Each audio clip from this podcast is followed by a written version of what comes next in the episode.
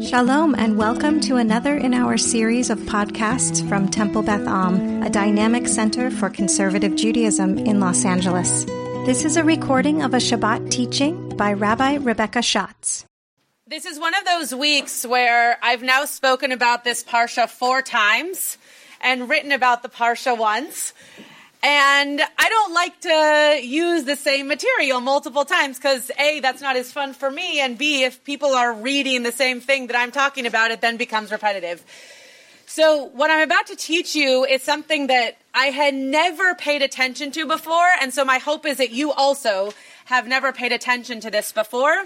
I knew that I wanted to talk about something that was interesting and also something that could connect us back to Israel both for the sake of Ellie's birthday and the things that I know are important to him and his family, and also because of the world. And it's hard to speak right now about anything going on without somehow connecting it back to, to where many of our hearts are landing these days. Rabbi David Kasher, for many, many years, had a what I would call now a blog post, but it was like a, a website called Parsha Nut because if you say it in Hebrew, it's parshanut, is a play on words, um, a very kind of nerdy Jewish play on words. And he, for those of you who don't know who Rabbi David Kasher is, is a very good friend of mine. He was at IKAR for many years. He's now the director of Hadar West Coast, which, by the way, this room, when it is dedicated, will have its first Beit Midrash night with Hadar, um, and Rabbi Kasher will be part of that of that opening. The the the magic in the different pieces that he wrote is that he would come up with kind of these very glossed over pieces of each parsha and bring them way to life. I mean, really brought them out in such a way that it was magical. I was at coffee with him this past week, and I won't tell you the context because he's going to write about it for next week. But the Torah that he's teaching for next week is some of the best Torah I've heard on Parshat Bo. So maybe I'll steal it and teach it to you next week. There's a point at which in the Parsha, we go from hearing of God's outstretched arm and using the strength of God's hand to just God's finger inflicting a plague on the people. I had never ever thought about that before. There was nothing in my consciousness reading through the plagues that I thought, oh wow, I wonder what appendage is being used for the plagues. But Rabbi Kasher brought it to light in such a way that I wanted to take you through it. So on on I put page numbers, didn't I? Did I put page numbers? They didn't show. Very good. I did put page numbers on the on the doc. Um, so if you're at home and watching, you do have page numbers. So that's that's interesting. Um, we're on the side that says Exodus six six. Uh, this was going to be the first time that I ever put page numbers on a source sheet, so I was very proud of myself. But alas. So, there's a two on the bottom? Oh, that's good. Okay. Well, so the one is just missing. All right. So we're going to read a bit further back. Um, this is all from this Parsha, but a bit further back in the Parsha, and then we're going to really land on Exodus chapter 8, verse 15. So. לכן אמור לבני ישראל, אני אדוני והוצאתי אתכם מתחת סבלות מצרים, וציילתי אתכם מעבודתם, וגאלתי אתכם בזרוע נטויה ובשפתיים גדולים. I will redeem you with an outstretched arm and through extraordinary chastisements is how they, how they translate it.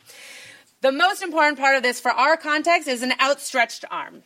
Okay? Exodus 6 7, I will take you to be my people, I will be your God, and you shall know that I, Adonai, am the God who freed you from the labors of the Egyptians.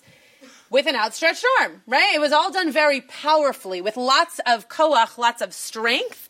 And the reason that outstretched arm is used is because a hand is probably not as strong as thinking of an entire arm, right? They're just biologically, there's more muscles in the rest of your arm than if you just have a hand.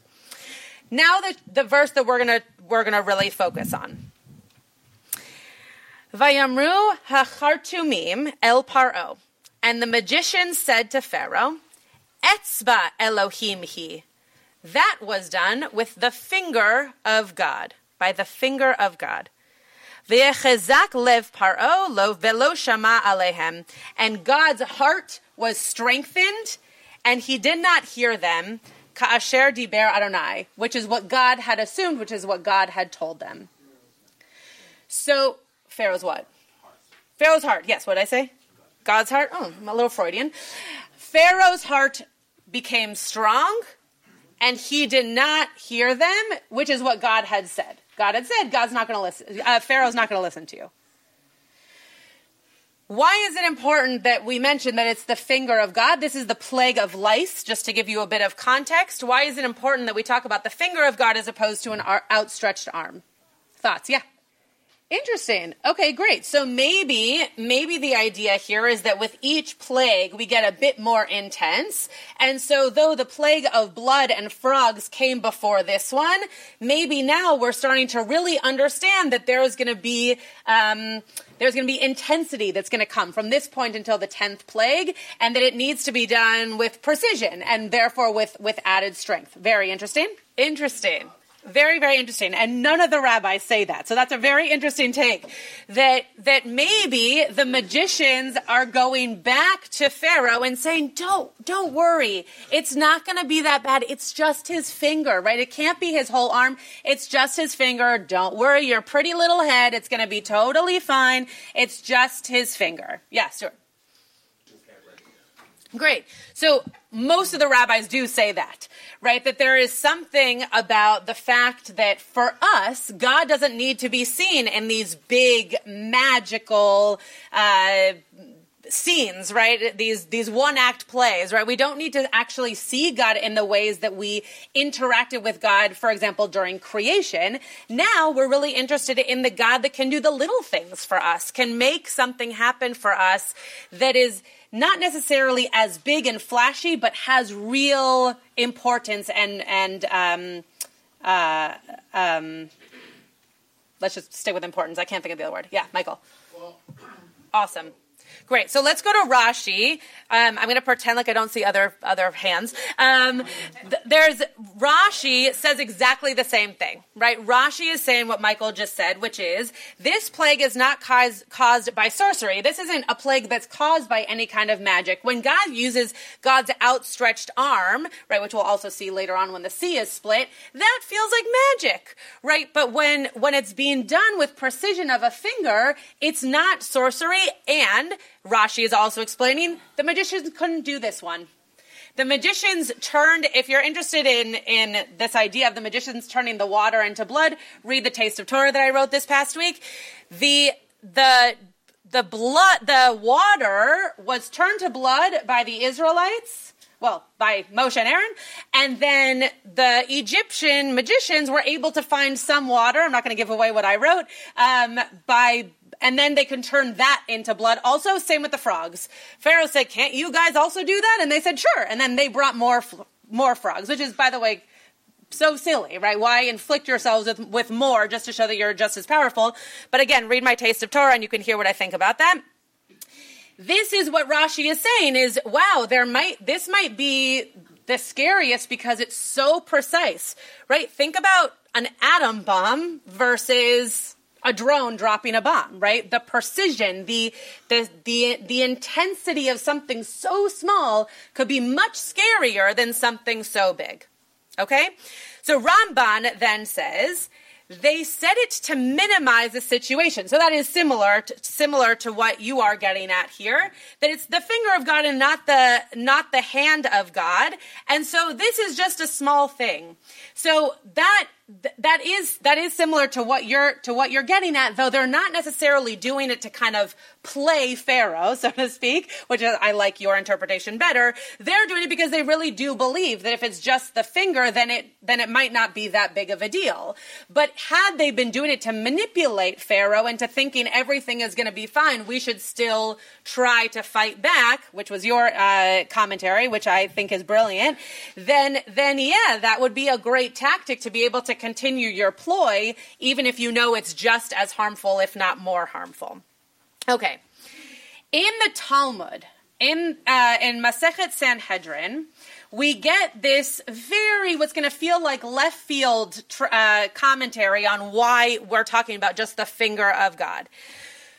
the magician said to Pharaoh, "This is the finger of God," and Rabbi Eliezer says it's derived from here that a demon cannot create an entity smaller than the size of a barley grain. Now, you might read this and think, who cares? right? Okay, awesome. Thanks for your note, right? Why, why does that why does that matter? But what they're getting at, and this is the the non-bolded part is the commentary so that we can understand what the bolded was supposed to mean. Consequently, the magicians were not capable of duplicating the plague of lice, as they realized that this was not an act of sorcery but was performed by God. So the fact that it was so small and so precise, right? Rabbi Kasher writes in his blog that um, it might have been really small, but if anybody's ever either had lice or worked in an institution that has lice, or had friends that have had lice, or children that have had lice, it doesn't feel so small, right? It takes over your whole life. um, and but so the plague might have felt very big, but the intricacy of the plague itself and the the minute detail of creating lice in this moment needed that of that of the finger. So the Maharal of Prague, the, uh, who writes the Gur Aryeh, says.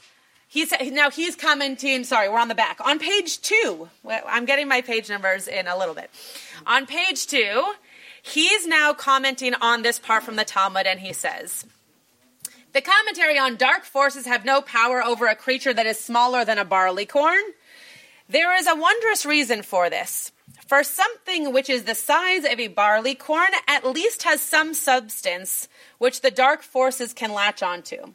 Right? Yes, it's small, but there's still something there, right? It's still a size. You can still see it. If you can think of barley, like you would be able to if i was holding it right here you would still be able to see it. Yeah it would be small but you'd be able to see it. Lice is not the same way. Uh, but something which is smaller than a barley corn is nullified into the whole of the world. Which when you read a sentence like that you think to yourself well nullified means that it's not as important or less than but then it says the whole of the world right? If you can't see it it might just be part of something so much bigger, right? Which we have no way of actually seeing the entirety of. This is why it is called barley. Seorah is the Hebrew for barley. From the same language for measurement, which is sheor, right? To when you look in the Talmud and there's different measurements for things, that's the word that is used before it tells you um, uh, like uh, an ama or a tefach, or right before it gives you a qualification of measurement, it tells you that it's going to be a certain kind of measurement. And for those of you who speak Hebrew, you see the connection. There's just a hey, right? That's the only thing that's different between the idea of barley and the idea of the word measurement, meaning that they that they do have something. For the size is measurable but less than that becomes unmeasurable. And since it has no measurement, it just merges into the world. So this goes back to what Stuart says that even if something is so small that it's hard for us to see kind of its its impact, that's how we need to experience God. We need to experience God in those very small things. Right? God created a plant that creates barley. So there are things that can be created that are very small. Some might even say God created lice right? We don't love to think that God created lice because why? Um, but but God created things that are very very small, right? And if we take this away from just visualizing something that is small, we recognize God in very small moments much more than we recognize God in big moments. Right? We think of God in moments like birth, God in moments of death, God in moments of life cycles. And to us, those are big moments. But in the scheme of things, that's not a really big moment, right? We hope that lots and lots and lots of people are being born today. So, in the scheme of our lives, it's huge. But the way in which God is interacting in that moment, if God is interacting in every ability for cells to become a living being, that's very small things that are making a very big impact. So I brought this, and we're going to read one more verse from Torah, and then I brought this because I think that right now we are at a place 99 days in to everything that's going on in Israel and to hostages being held hostage, that the little things that are being done are making really big differences. And yeah, there are really big things also being done that are making big differences. But there's also many little projects and many people who you don't know and many organizations that are popping up with very few people to try to help that are doing lots of amazing things and making big impact even though they are very small. In the Torah later on, in about four parshiot, maybe five, upon finishing speaking with God, uh, with Moshe, wow, I'm giving God a lot of air today, with Moshe on Mount Sinai, God gives Moses the two tablets of the pact inscribed by the finger of God. So not only can God use precision with God's finger? And we don't love to think of God as having any kind of human appendage, right? Or, or face or any kind of body like we have. But the fact that a Torah, that our law was written by the finger of God, whether or not you believe that that is fact or that is metaphor, in thinking about plague also being given by the finger of God, that's very impactful. Maybe more impactful than an outstretched arm, because if you can put your arm out and have a sea split, that feels like magic. Whereas writing a Torah takes intention and takes thought and takes precision. So I wanted to read you something that I think will will encapsulate um, this idea of small voices making really big moves, which, by the way, I didn't even think about this, but this is the theme for Kol Tefillah, which is next week. Um, that there are people whose voices have been silenced or were small once and now are being made much bigger. Rachel Goldberg Polin, who's 54, who I met, and so a lot of this I can speak to being very accurate, though this is from an um, article in the Forward. 54, a soft spoken teacher who grew up in Chicago, is remarkably comfortable in the unwanted role she has inhabited since shortly after October 7th, the international voice and face and conscience of the hostage, hostage crisis.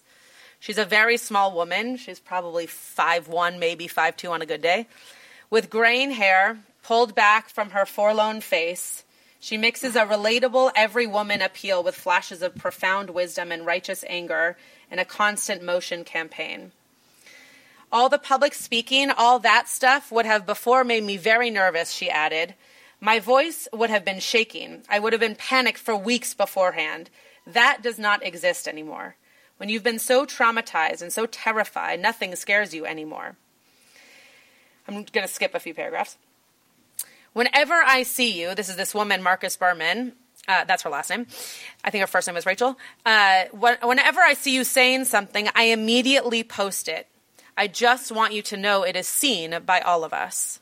Rachel told the group that she sometimes goes to her room and screams into a t shirt. That a few Fridays before she had a real breakdown where the noises coming out of me had only occurred once before in her life, when she gave birth to Hersh, the first of her three children, without an epidural. If we have strength, it's a very primal, maternal, paternal drive, she said. The pain, it's a primal pain.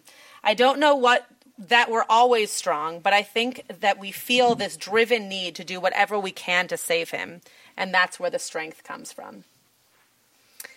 She was a teacher in Chicago, from Chicago, a teacher in Israel, who, because of something that is so important to her and should be so important to everyone, she decided, hey, I got to be a very small person, but with a very loud voice to make a difference.